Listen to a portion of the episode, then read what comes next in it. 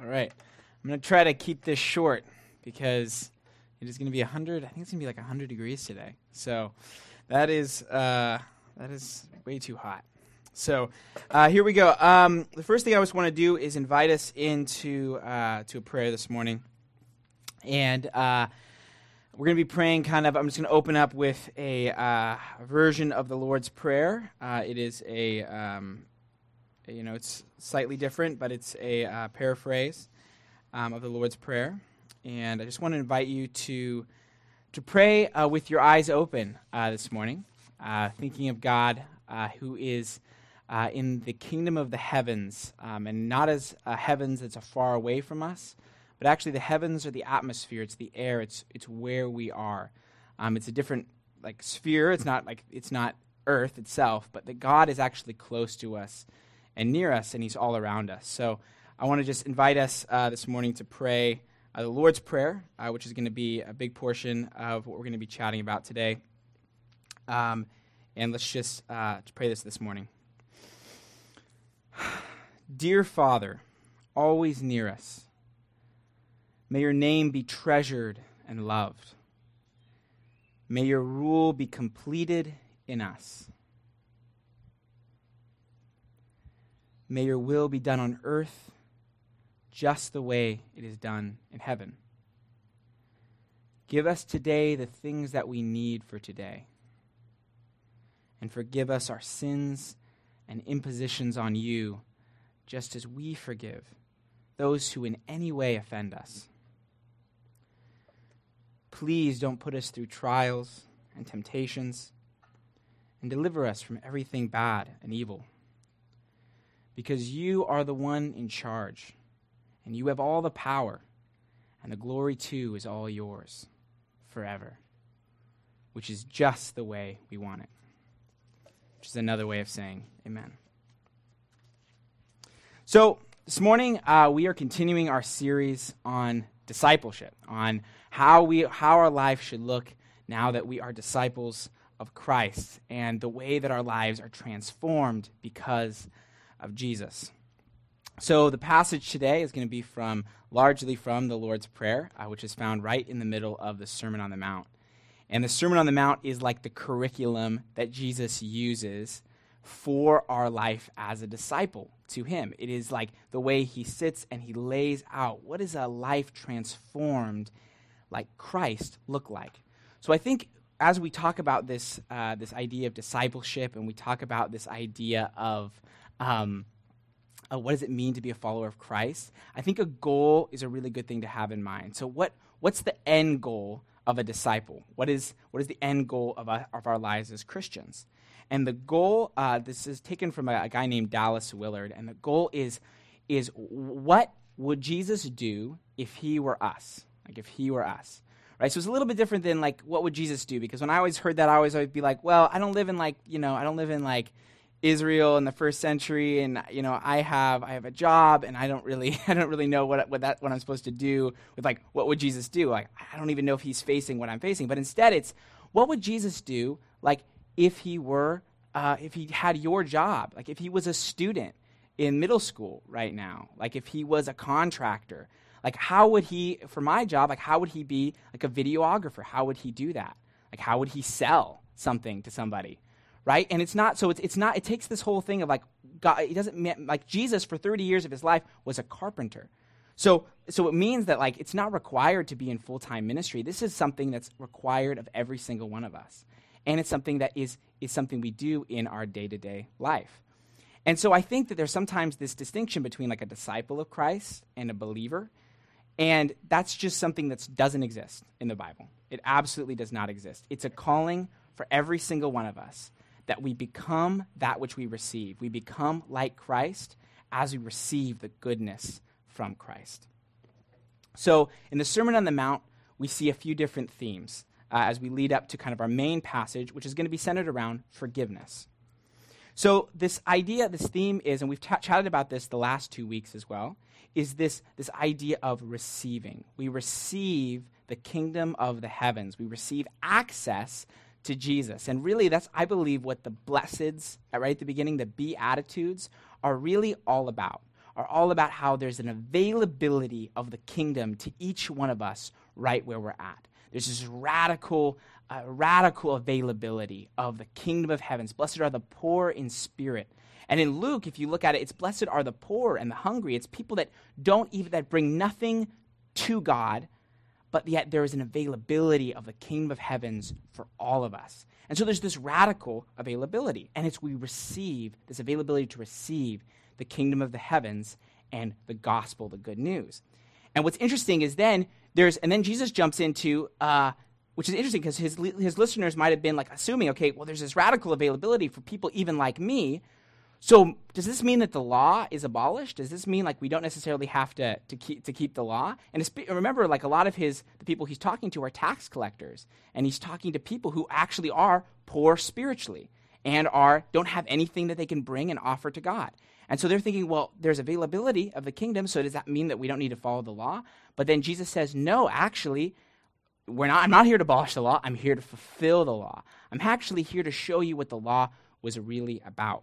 And what the law was really about is not what the scribes and Pharisees had turned the law into, which is a list of do nots and a list of basically, if I don't do these bad things, and if I kind of show off in front of people, I'm going to be good, right? And I'm going to, I'm going to, going to keep all these outward laws and I'm going to be good. But Jesus goes through the Sermon on the Mount and he, and he says, no, actually, what you need to change is your heart.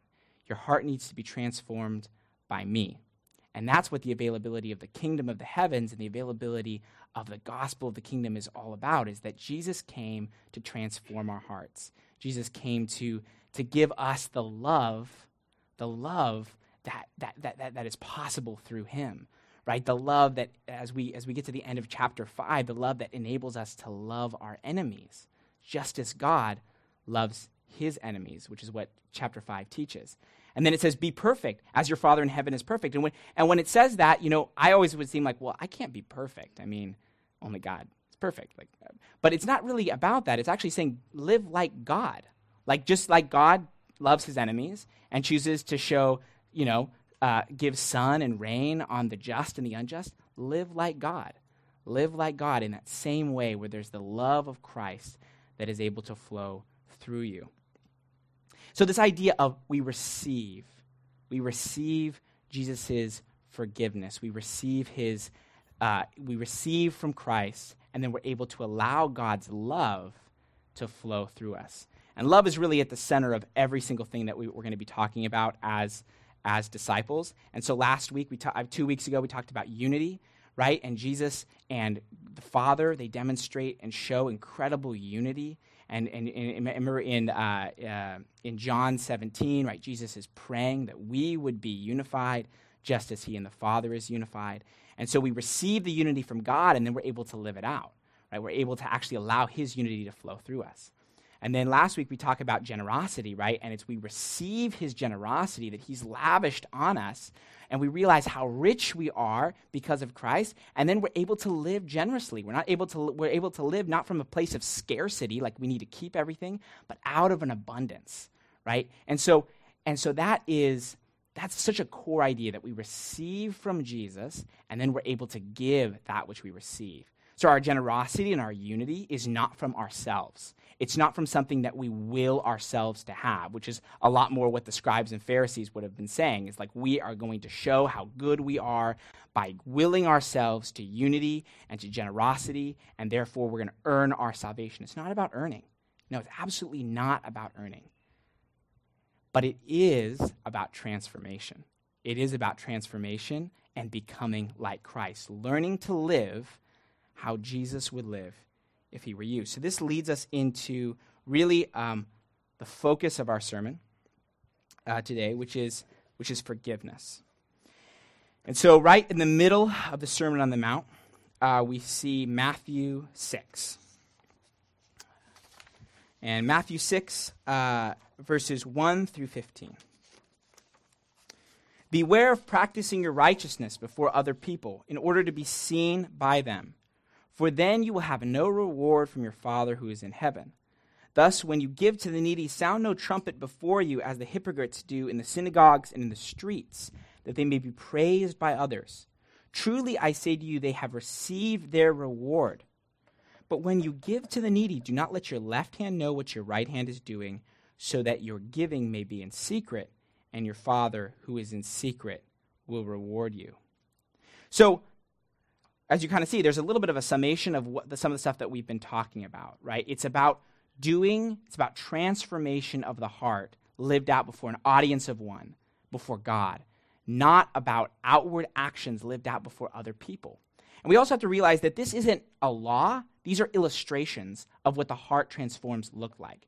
And sometimes we try to turn the Sermon on the, on the Mount into like a list of do's and don'ts. So, like, for example, when it says don't pray in public, does that mean that when we pray up here every, like, every week that that's a sin? No, it doesn't mean that. It means that if we're praying for the purpose of being heard by the people around us and for the purpose of the reward and praise we get from that, we, our heart, our motivations are wrong. And so, actually, what we need to do is learn how to dig deeper and not just turn it into a list of, okay, if I don't pray in public, I'm good, right? It's, it's much deeper than that. Jesus is trying to get at, a, at, is using an illustration to get at a deeper truth that how are you living your life? Are you living it for me and before me alone? Or are you living it for others and for your own pride before other people? So, this all leads into this place of humility that we need to live out before God in an audience of one. And then he goes right into the Lord's Prayer. He teaches us how to pray. So, when you pray, you must not be like the hypocrites, right? And this is just what we were shouting about. For they love to stand and pray in the synagogues and at the street corners, that they may be seen by others. Truly, I say to you, they have their reward. But when you pray, go into your room and shut the door and pray to your Father who is in secret. And your Father who sees in secret will reward you. And when you pray, do not heap up empty phrases as the Gentiles do, for they think they will be heard for their many words. Do not be like them, for the Father knows what you need before you ask Him. Pray then like this, right? It's just what we have been talking about. It is who we are praying to and what and why are we being heard? We're being heard because we're praying in truth to our Lord in secret. We're praying from our hearts to our God. And so this goes into a prayer. Our Father in heaven, hallowed be your name. Your kingdom come, your will be done on earth as it is in heaven. Give us this day our daily bread, and forgive our debts as we have also forgiven our debtors. And lead us not into temptation, but deliver us from evil. For if you forgive others their trespasses, your heavenly Father will also forgive you. But if you do not forgive others their trespasses, neither will your Father forgive your trespasses. Dallas Willard actually calls this prayer the gateway to the praying life. There's so much richness in this prayer when you really just think about each piece.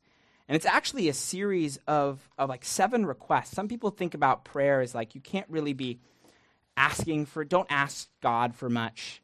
You know, try and try not to be very selfish in your prayers, right? Try to think, but but these most of these things are talking to God about the things you and God are doing together, right? It's it's asking, inviting God into your daily life and walking with Him in your daily life, and it's very practical. The vast majority of these things are practical, praying to God about today. So it's actually a, a series of seven requests from God. And I'm going to pray it again, and this is, this is actually a translation by Willard. Uh, and it's the one we, we prayed at the morning. But I want to pray. I want to read this part again, just because I think it's good for us to hear it in new language, because it's something that we've heard so much, like the, the Lord's Prayer for many of us. And so I think it's good to, to hear it in, an, in, in kind of a, a simpler language. Dear Father, always near us, may your name be treasured and loved. May your rule be completed in us. May your will be done on earth in just the way it is done in heaven. Give us today the things we need for today, and forgive us our sins and impositions on you, as we are forgiving all who in any way offend us. Please don't put us through trials and deliver us from everything bad, because you are the one in charge, and you have all the power, and the glory too is all yours forever, which is just the way we want it. It's a prayer of seven simple requests before God that come out of a heart that is praying to God. But right at the center, and we could, I, obviously, you could spend an entire sermon series going through each of the requests, going through each of these things on the Lord's Prayer and how deep it is. But today we're going to focus on right at the center of this prayer, there is a request about forgiving our sins, right? As and forgive us our sins and impositions on you as we are forgiving in any way who offend us. And then that point is reiterated in the next verse where it says, For if you, this is after the prayer, for if you forgive others their trespasses, your heavenly Father will also forgive you. But if you do not forgive others their trespasses, neither will your Father forgive your trespasses. This part of the prayer is, I definitely think, the hardest part of the prayer. I feel like every time I would pray this, a lot of times when I pray this prayer, I always kind of get stuck here, right? It's like, well, so you're saying that if I don't forgive, I'm not forgiven. It's like a dependency of like being forgiven is as I forgive. And it's uncomfortable. And also, he doesn't let us get around it because in the very next verse, he reiterates the same point. And he says, For if you forgive others their trespasses, your heavenly Father will also forgive you. For if you do not, but if you do not forgive others their trespasses, neither will your Father forgive your trespasses. In other words, the forgiven forgive. And it is like a truism. It is true. Forgiving is a sign that you've been forgiven. It's a sign or fruit of the fact that you've been forgiven. Discipleship with God, and this is something we were talking about earlier, discipleship with God is like a, is a two-way street.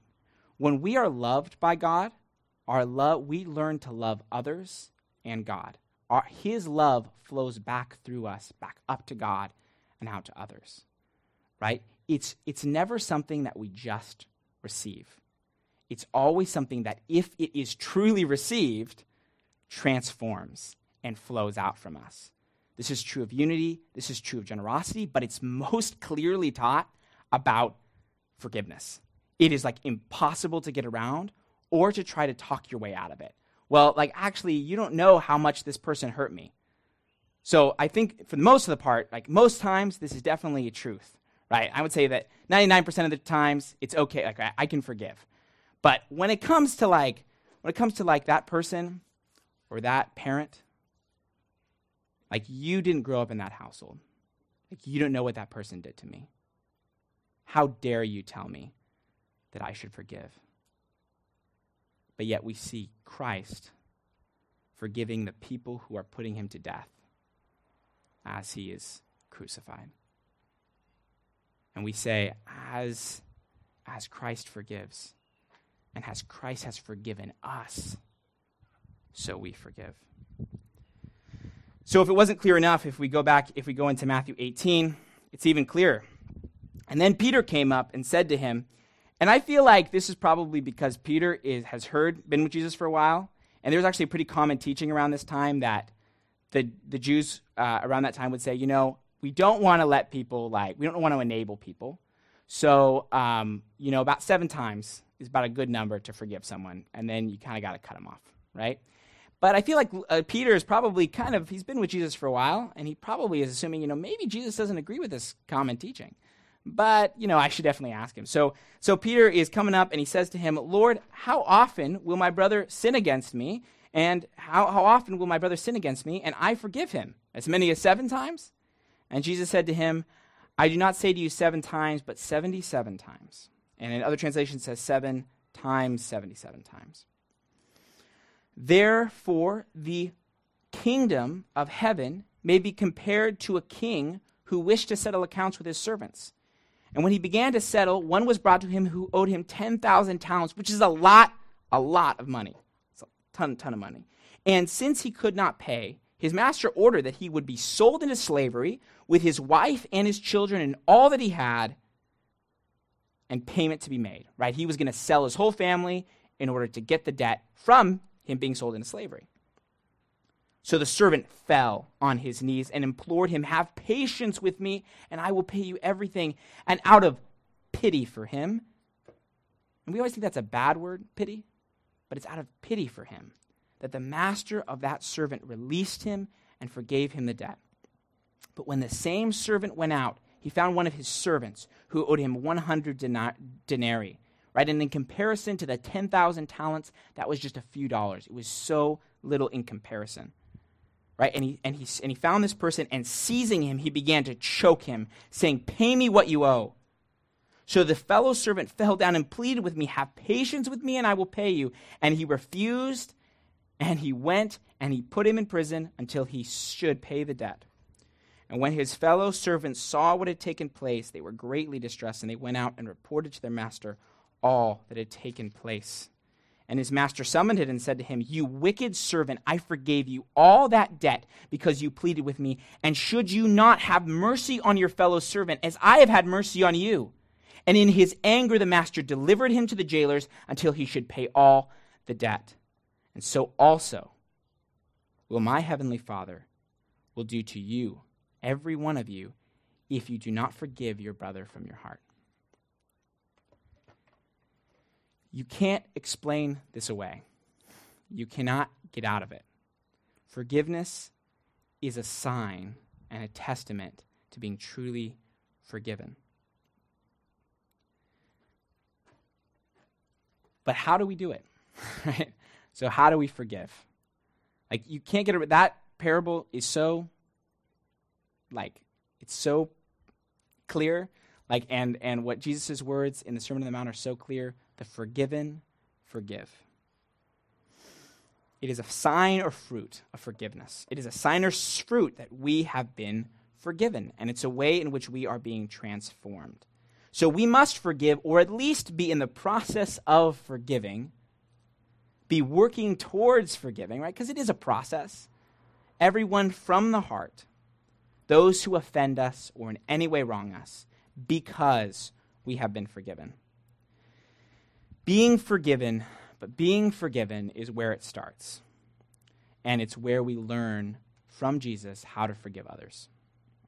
So we see this in Ephesians as Paul is working out what does it mean to be a follower of Christ.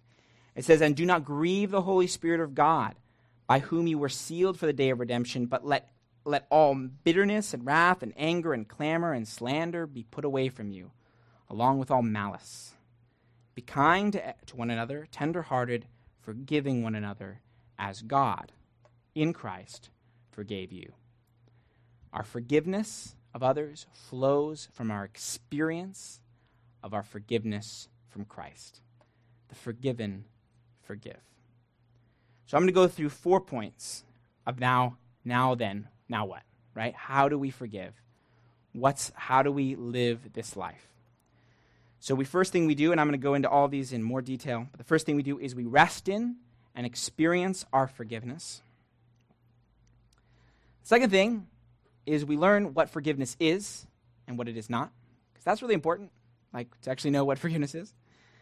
Third is forgive others by releasing them, and we actually have to get to it. Forgive others by releasing them from any claim you have on them. And then the last point, which is not necessarily quite as much forgiveness, but it's a necessary part of the process of forgiveness, is being honest and working through the pain of the hurt that you've experienced with God and with others.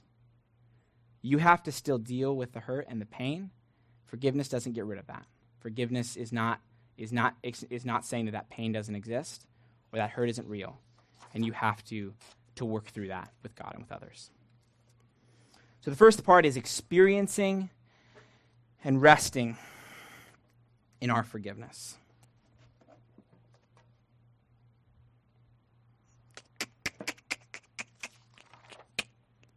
All right.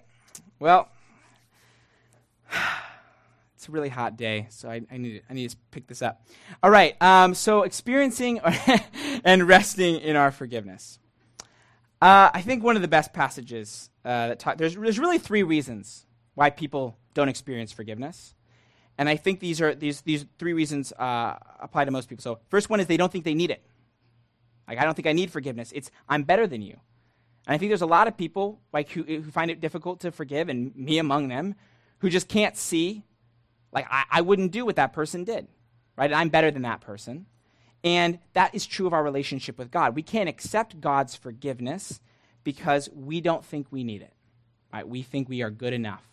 The second reason is we don't think we're good enough for God's forgiveness, right? We still think we're earning God's forgiveness, and we won't accept someone's charity I'm going to work for what I get, right? And that's actually the first one's pride, and the second one is also pride from a different perspective. It's more like false humility, right? It's like, I'm so bad that I could never receive it, but you're still trying to earn it on your own. And you have to lay it down and accept it. And the third part is you have forgotten. You've just forgotten what the measure of the forgiveness you received was. Like what forgiveness has been. And so let's delve into 1 John 1 5 through 10, which really addresses most of these things. This is the message we have heard from him and proclaimed to you that God is light and in him there is no darkness at all. If we say that we have fellowship with him while we walk in darkness, we lie and we do not practice the truth. But if we walk in the light as he is in the light, we have fellowship with one another, and the blood of Jesus cleanses us from all sin. If we say we have no sin, we deceive ourselves, and the truth is not in us. But if we confess our sins, he is faithful and just to forgive us of our sins and to cleanse us from all unrighteousness. If we say we have not sinned, we make him a liar, and his word is not in us. So in verses 7 and 8, talks about you can't say you don't lie. Like you can't say there's no sin in you and be forgiven because you are a liar if you're saying there's no sin in you. You have to humble yourself. You have to realize that you owed God a million dollars, that you owed God something you could never pay back and required you and your family to be sold into slavery to pay for it. You have to realize the depth that God had to take pity on you. That God looked and He took pity on you and He said, I feel sorry for you, but I also love you. And I have mercy on you. Sometimes mercy is like a sanitized word. Like it's like it's lost some of its meaning, but pity, like I don't really like taking pity, but it's what I need. I need God's pity. I need his mercy, as it says in, in Matthew 18, that God took pity on him. The master took pity on his servant and forgive him. We need the mercy and the pity of God because we could never earn anything. We could never earn. We could never be free. We could never be set free from the bondage to sin, and we could never live with God without his mercy, which he has given to us freely and we don't deserve at all. We have to look honestly at our selfishness, at our self righteousness, at our sin, at our wickedness, and we have to say that we don't deserve anything. We deserve nothing before God, and everything is a gift. And if we do that, and if we walk honestly with God and with other people, He forgives freely. He forgives freely if we confess our sins. He is faithful and just to forgive our sins and to cleanse us from all unrighteousness. And the second thing is, we have to accept that our sin is forgivable and that we can't try to earn it through like us not being good enough. You know, I think for me personally, this is something that I have struggled with um, as well. Just um, there are particular sins. Uh, I think there's habitual sins that um, th- these ones in particular, when you fall again and again, you're like, how could God forgive me? Because I've, even as I repent, I'm still walking in this sin. And those, I think, are the hardest to accept God's forgiveness for. That, that I don't see you as that sin, I see you as my child. I see you as redeemed. And when I look at you, I look at the righteousness of God, and I see you as who I've made you to be. And I'm walking with you in this sin towards righteousness and in complete forgiveness. I think, honestly, one of the best ways we understand God's forgiveness, and one of the best ways I've ever received God's forgiveness, is from my wife, right? Is when you know that you don't deserve it and you know that this has been, when you know that everything in your life doesn't deserve it, and you come to your wife and you say, You know, I am sorry. I'm broken. And when you see the forgiveness and grace, I think it's one of the most incredible ways that we experience God's grace and God's forgiveness is when we experience it from other people when we know that it doesn't it isn't deserved, when we know that it's it's something that we've done again, and yet there is grace given, and there is love given, and there's relationship to be healed. I think that when you look in that person's eyes, you can understand the grace and the measure just a bit of what God has done for us. And that God has looked at us the same way, and He has called us holy, and He has called us just, and He has called us His children and a part of His family. And so we accept who we are, and then we accept our new identity in Christ that we are not that sin, but we are child of God, and there is therefore no condemnation for those who are in Christ Jesus, which is the best verse ever. I mean, all verses are great, but that is a personal favorite, is that there is therefore now no condemnation for those who are in Christ Jesus. No condemnation, that we are defined as children of God. We are heirs with Christ. And then we soak in his goodness. We soak in his love. We contemplate all the ways that Jesus has forgiven us and all the ways that shows that he loves us and all the ways that he doesn't just put up with us. He likes us and he loves us and he's our friend with us. He sees those no more. And some verse here's some verses to soak in.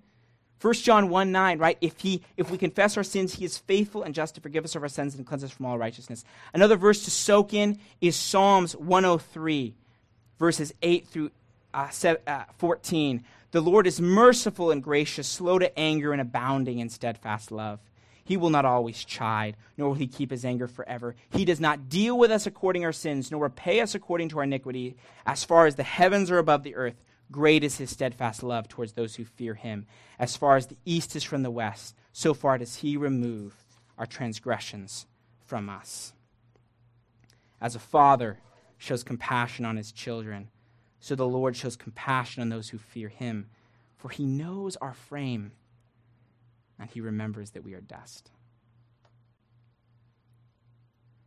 Sit.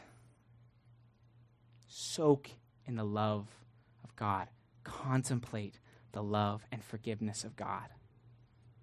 All the ways you don't deserve it, and all the ways it has been lavished on you nonetheless, that you are a child of God and that God knows you and He loves you and He forgives you.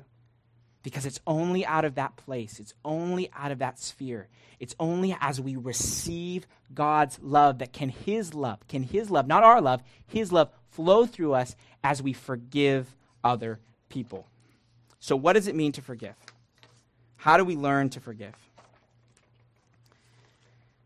Well, we learn from Christ, right? We learn from Christ. We will learn from how how much we've been forgiven, then we can forgive people who owe us three pennies in comparison to what he has forgiven us. And we realize that it's the only way to live life. Like that we that, that that's the only way we can have interpersonal relationships at all is to have all of our relationships based on pity and forgiveness. Like we all need it all the time. Like we're always we're always not what we should be. We're always headed in a direction. We're always failing. We're always selfish. And we all need forgiveness. We always need it. And if we don't live in forgiveness of each other, community is impossible, friendship is impossible, and our relationship with God is impossible. So we live that that's that we realize that's how we have to live in order to have full and free lives. And we learn from Jesus. We look at his example of him on the cross as the, he, he forgives those who are crucifying him, and we realize that that, that includes us, right? That we and our sin crucified him, and yet he forgives those who were nailing the nails into his hands and us for the reason he was there. We remind ourselves through the Lord's Prayer, right? That's one of the reasons why it's the basis for the prayer, is because as we pray that, it's kind of a reminder, too. It's like we have been forgiven of so much, and we also need God's help as we forgive other people. So, what does it mean to forgive? I think it's really important to know what it's not, because I think I'm going to give you kind of a definition. Here's a definition of forgiveness. It's from a guy named Dr. Gerry Breshear. Uh, he teaches up in Portland, actually. Um, and I think it's a pretty good definition. It's not perfect, but I think it's a really good definition. It is the personal act to release one who sinned against me from my personal right to collect on the moral debt, to pay him or her back for his or her offense. Instead of, instead of giving back the pain that they gave me, I absorb the pain into myself with God's help. That last part uh, is kind of confusing to me, but I think what it means is that we heal from the pain by going through the pain with God by ourselves, right? We're not seeing our response to the pain as needing to inflict the pain back on that person. So here's what it's not. Here's what forgiveness is not. It's not forgetting. In a human perspective, from a human standpoint, it is not forgetting. Sometimes there is a lessening of remembering that happens over time when there's reconciliation. Right? Sometimes you can feel those remembrances fade because you're not playing them out in your head. Right? So there is a way in which there's not a bitterness. There's not a bitterness, um, which is a form of remembering that it's unhealthy and wrong. But you will still probably remember, especially when it's deep hurt. You're going to remember that hurt. It is not a feeling, it's not a feeling. It is primarily a choice. It doesn't mean that we excuse actions. It doesn't mean that we approve of their actions or their sins. It means we can still hate the sin that they committed against us, but we don't hate the person. We love the person who carried it out. We work towards peace and reconciliation, but this is probably the most important thing. Forgiveness does not equal reconciliation. Forgiveness does not equal reconciliation. If you look in Matthew 18, so right after, right, that whole thing we went through about the, the, parable of the servants, right before that whole passage, there's this whole list about how we confront someone who has sinned against us, right? And it says you go to them with one person, right? You bring their sin to them with one person, and then if they don't listen to you, you bring another person, right? And then if they don't repent, you don't necessarily have anything more to do with them, right? So there's this acknowledgement that the reconciliation is the goal, but it's not necessarily possible. If you look at Romans, right, it says, if it, Romans, if it is possible, as far as it depends on you, live in peace with everyone. Meaning it's not possible in every situation to live at peace with everyone. Like it is, as far as it, as much as it's up to you, do what you can do. But it's not always possible. And that means that there's people in your life who are completely toxic, and if there's people in your life who are who are who are absolutely unrepentant, you might have to cut that person out of your life. And that doesn't necessarily mean that you haven't forgiven them. It's just uh, it's a necessity to live healthily for yourself. It is rarely a one-time event, and it doesn't mean that the hurt they've caused is erased. And it doesn't prevent the just consequences of their actions by law or by nature or by the state, right? There's some things, natural consequences that might have to be carried out because of their sin, and that you're forgiving them doesn't mean that that is that that's that that can't that, that, that that's not going to be carried out, right? Because honestly, God often uses natural consequences to help bring them to repentance and to help teach them. But what does it mean? So the first part is to release the other, right? It's releasing the other. It is the personal act to release the one who sinned against me from my personal right to collect on the moral debt to pay him or her back for his or her offense. Uh, there's a person uh, uh, who teaches up in uh, Portland. Her name is Bethany Allen, and she says it's, it's returning to God the right to take care of justice. We give God the reins, and we believe that He is going to defend me. Right? Vengeance is mine Thus saith the Lord. We release to God our, by nature, right to, to vengeance. We release that to God. We determine to do what is good rather than what is evil. We, we, we determine to repay evil with good. And I want to be careful how I say this. Um, Martin Luther King Jr., he has one of his six principles of nonviolence. And um, he, he said that nonviolence seeks to defeat injustice, not people. Right? Nonviolence recognizes that the evildoers are also victims. And, and I want to say this to you like, they are responsible for the actions that they're doing. We're all responsible for sin, but we are also all living under the curse. And there is a real way in which the sin itself is, is the problem, and there, there really is like a way in which we can have compassion on the people who are doing these evil things because of their bondage to sin. And we realize that that's a, it's again another way of we hate the sin, we hate what they did, but we, but we have to love them and we realize what, what is Christ's attitude towards them. So forgiveness is something that is given, it is not earned. They are not worthy. They're not worthy of forgiveness. Practical moment of release. It is a practical moment of release. It is a moment of love. And it's a moment that we extend peace to the offender. We extend as far as much as it is impossible to us, we extend a moment of peace to the offender. We cancel the debt, right? We let go of bitterness and contempt. And we release from them our claim of vengeance, anger, and contempt. Ang- um, anger, right? You can be angry and not sin, but as soon as anger, and it is right to be angry with actual sin and with actual like evil and injustice, but as soon as that works its way into contempt and bitterness and rage against a person, then you know that it's gone too far. Right? Then you know that it's eating away your soul, and then you will find that unforgiveness, that while forgiveness is really hard, unforgiveness in the long run is much harder. Unforgiveness eats away our soul much worse than forgiveness does. Right? You've probably heard of the, um, it's like, it's on tattoos and stuff. uh, to forgive is to set a prisoner free, and then you discover that prisoner was you, right? And it's true. It's really true that, that when we actually step into forgiveness, we realize that we are set free.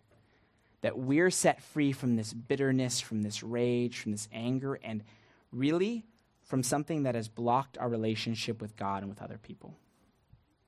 In Hebrews, it says, See to it that no one falls, fails to obtain the grace of God, that no root of bitterness springs up and causes trouble, that, it may, that, that, many become defiled. It's that root of bitterness. It's that, that, that contempt that is sunk into your soul through unforgiveness. So we release the other person we realize that it's not the same as reconciliation. We do what we can, but that doesn't mean that the pain and the hurt is gone. It means that we have to learn to deal with the pain, not try to repay pain with pain. It's letting go of an eye for an eye and a tooth for a tooth, and it's saying, I have to work through this with God. I have to work through this with others and with God. I have to walk in the light with others. Instead of giving them back the pain they gave me, I absorb the pain into myself with God's help. We do not deny the pain, anger, or hurt. We don't stuff it in. We don't bottle it up. But we don't also allow ourselves to, allow ourselves to act in rage and in revenge. We be angry and we do not sin. We go to God, we go to the community of believers, and we're honest with them. We're honest with them about how we feel. We're honest with them with our imperfections. We're honest with them about how we are still angry, about how we are still bitter, and we work through it with God. But that's different than going to the person, right, and inflicting pain on them. Whether that's whether that's passive aggressive, whether that's aggressive aggressive. we go to God and we go to other people. And we work through it together in fellowship with God and with other people we are honest with God and with ourselves about how we're feeling, and we realize that feelings in and of themselves are not bad. The feelings are not necessarily sins. And even if they are sins, you still need to work through them. you still need to be honest with them because if there's no honesty, if you don't work through your pain, and anyone who's experienced real trauma and real pain like knows it's true knows you have to deal with it, you have to work through it, and it takes years at times, and it takes a lifetime, and sometimes the pain and the hurt never go away, but we work through it with God. And we realize that even if that pain is still there, we're still forgiven, we're still loved, and it's okay. And we can still forgive those people in our lives, and we can still release them from our claim that we have from them. And then we pray.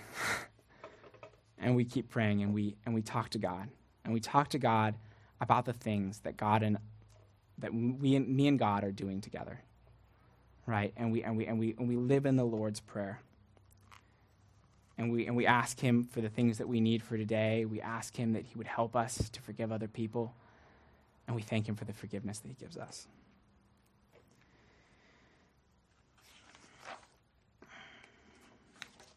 So, what do we do? Like, what do we do? I think it starts with resting in and experiencing the forgiveness of Jesus, right? We go back to the cross. We remember, we sit, we soak.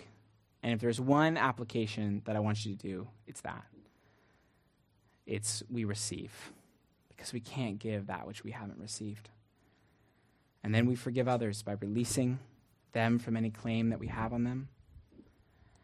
And then we be honest and we work through our own pain and our own hurt that has been caused by others, realizing that it has been caused by others, with Jesus and the community of believers. It's living in the light, it's living with God, and it's realizing that it is possible with Christ. Be kind to one another, tender hearted, forgiving one another as God in Christ has forgiven you. We forgive as we have been forgiven. The forgiven forgive. God, I want to thank you so much for your grace. I want to thank you so much for God, the ways in which you have forgiven me. God, I know that there's so many ways in which there's still hurt and there's still there's still pain, God, that many of us are going through, whether it's being, but whether it's hurt we've experienced from our families. Um, I think so often people closest to us hurt us the most. God, and um, or whether it's hurt, God, that we've experienced by other people. God, I pray, Lord, and we recognize, God, that that pain may not go away overnight. That pain may last for a long time. But God, I pray that you would help us to understand how much you've forgiven us, and that would allow us to release and to work towards releasing those who have sinned against us. And I pray, God, that you would come and comfort us, that you would come and work with us in this process, and God, that you would work with us to heal us from the pain, to heal us from the hurt to heal us from the effects of sin in our world. And God, we pray that your rule would be completed in us, that you would make us like you, that we would live our lives like you would live them if, if we were you, if you were us. I mean, if you were us. God, I thank you so much for uh, your incredible blessings and just for the person and work of Christ. Jesus' precious name, amen.